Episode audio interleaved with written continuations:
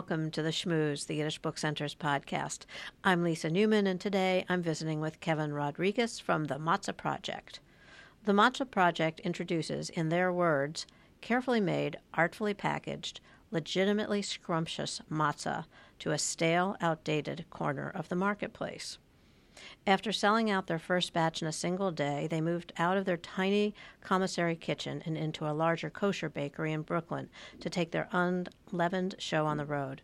In the past few months, the Matzo Project has been embraced by the cracker eating big shots at the James Beard House, Balaboosta Soho, and the Conan O'Brien Green Room. And they've even collaborated on a cinnamon matzah ice cream flavor with fellow Brooklyn upstart Ample Hills Creamery. While traditional matzah currently languishes in the ethnic food section, their hope is to help it claim its rightful spot in the cracker aisle, right next to the rosemary pita chips and the gorgonzola fig toast. And according to their website, their moms think it's great. Welcome, Kevin. Hi, Lisa. Thank you for having me. Delighted to have you visit with us today. So, why a new take on matzah and how did it all come about? Well, I think it's something that's probably a lot of people would agree is, is long overdue. Um, but this came about. Um, Ashley and I were having lunch one day about a year and a half ago, and uh, I guess spring of 2015 now. And um, you know, we were talking about a few different things, and she's had this idea floating around. She she's self-described the idea man, and she has lots of ideas that she shares with lots of friends. But this particular one had been floating around in her head for a really long time, maybe maybe 20 years, and um, and we've been friends actually longer than that since we were teenagers. So we were talking, and she said, "You know, there's that matzah thing, and no one's done this, and I don't know, you know, this idea." And uh, you know, I actually sort of took her up on it, and a couple days later, I found myself in my kitchen with some flour and water, and you know, I had been looking for a change, and so I thought, what what could be simpler than flour and water? And I started to explore that, and actually found that there's a lot of complexity in flour and water, and so you know, there was this really this sort of beauty and, and simplicity, but then um, I started to find the the beauty and the complexity of, of different protein levels of flour and gluten levels and how you you know it's an exercise in proportion and I really start to explore that and um, here we are a year and a half later. Were you um, a self-described foodie before this, or did you just sort of take a shot at going into the kitchen and working on this? Yeah, I would I would say that I definitely, um, as an eater, and um, and have interest in that, um, but I, I didn't I don't have a, a culinary background, um, but I definitely like to make things and explore things. But I wouldn't describe myself as a great cook on any on any level. Um, except maybe now I can make some matzah, which I gather is not an easy task. And what was it like to take on the, if I may call it, the reimagining of matzah? I mean, how hard was it? A really good question. It's, you know, on, uh, depending on what area we're looking at, I guess that some of the challenges actually came around um, finding equipment because, you know, modern baking equipment is so efficient and cooks things so evenly. And matzah, just by the nature of being sort of an ancient um, something that's been baked for so long in, I guess, inefficient ovens where you get the charring and you get this sort of uneven way of cooking. It's really hard to replicate that mm-hmm. in machines that are designed to, you know, bake a perfect Oreo or bake a perfect cake or something along those lines. So that was actually a challenge with finding ovens that could that could do it in a way that we were trying to um, trying to do just physically. I was kind of fascinated. I watched a little video clip on your website, and I wasn't sure if this was in the early stages that you were running the dough through what I've used to make pasta. You know, the crank Italian crank machine. Yeah. Um, and and then it seemed like you moved on to the to other manufacturing, if we can call it that, um, machines um, to I guess the volume you have to produce requires that. And I wondered um, how that all came about and how much innovation you had to put into this. Yeah, so that's really actually really funny because I, I did I did use a, a pizza a, a pasta roller uh, because it allowed me to roll out the dough evenly. Uh, you can roll it out by hand, but uh, you know with a with a uh, just a regular wooden roller. And I guess traditionally that's what you would do piece by piece. Um, I used the pasta roller because it was quick and I could try, I was trying to gain some sort of efficiency. And you're right, it's not something that you can do uh, because it goes directly into the oven. You're mixing the flour and water and very quickly putting it into the oven. It's not sitting the way that you would with with bread or even other kinds of crackers where they they'll have some leavening agent or sugar or even dairy in some sorts of crackers. So we were trying to work quickly, and it's difficult to scale. You have to do everything in a really small batch because the flour has to be worked through the system and into the oven quickly. Is it 18 minutes into the oven? Is that the? That's the traditional, mm-hmm. right? For for kosher for Passover matzah, it's 18 minutes so that any yeast that's in the air doesn't start to affect the mixture of flour and water and cause it to rise. So that's also a challenge for you. That is a challenge, and now we're now actually it was a year ago today that we first um, went into a larger test kitchen, a larger oven, um, and scaled up our recipe and, and were able to move it through the system from the time the flour and water mix, move a larger amount through the system and into the oven quickly. And it was a year ago today, and it's really exciting because this week, right now, we're sending out our first full production run to stores.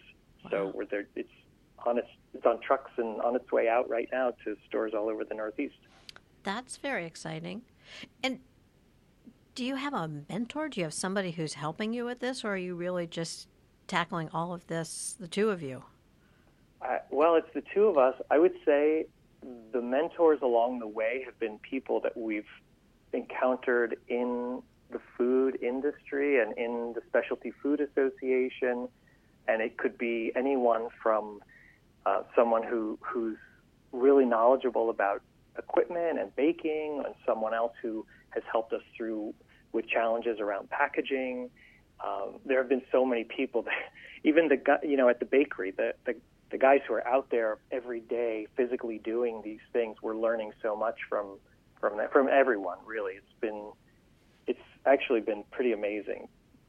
Just and and also other other food vendors and other people who are doing things in uh, in the in the area of Jewish foods and you know just the sort of community that we didn't anticipate ha- has either been there and we didn't see it, or it's sort of sprouted up around, and we feel, um, you know, this sort of a food community and a, and a Jewish community, and I guess where the two meet, you know, in terms of um, of Jewish foods and, and culture, there are a lot of people doing really amazing things around that, just trying to explore Jewish identity, tradition, help people connect to to their Jewish culture, and and in a way, I guess that's what our product sort of does. It, it it brings something that people have a relationship with already, but it makes it it connects it to to their life in a way that maybe they didn't feel connected to before. Yeah, I, I wanted to ask you that because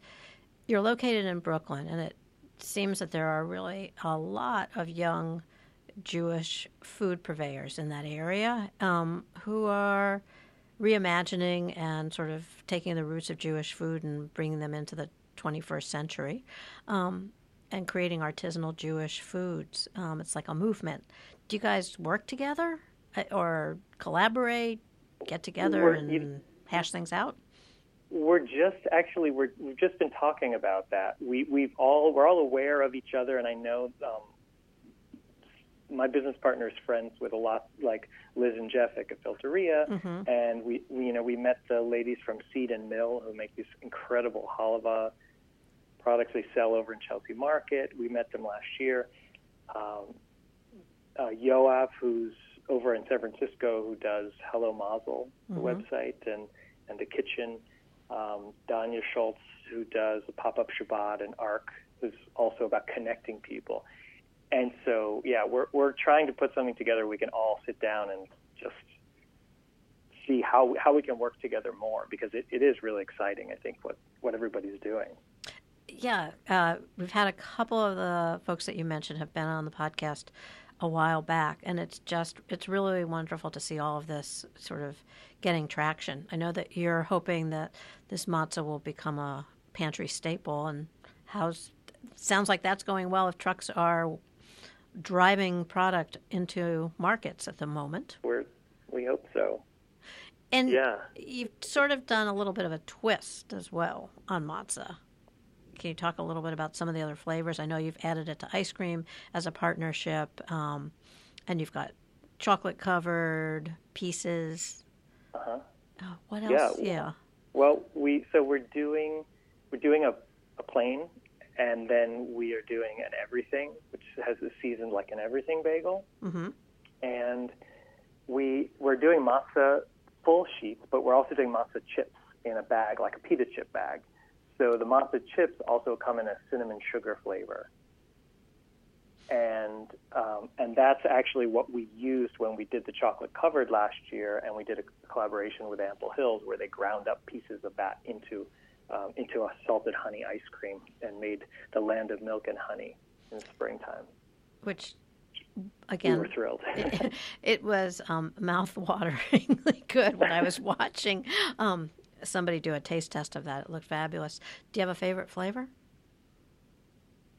Uh, you, you know, I really like. Well, I really like the cinnamon sugar, but I have to say, I'm probably I would say plain, and the reason I do is because this this acts as a really good vehicle for anything that people are putting on it, Mm-hmm. and it's really interesting because when we went to the Fancy Food Show last summer, a lot of companies were interested in our product to use for their demos because it's not complicated like a cracker, so it doesn't detract from whatever's on top of it, but it's also not as plain as a water cracker would be. So it's got this kind of pop to it that really, you know, whatever somebody puts on it, it really complements that and supports that. And I, I think that's probably my, I'm sort of a vanilla guy when it comes to that. So I would probably say the salted.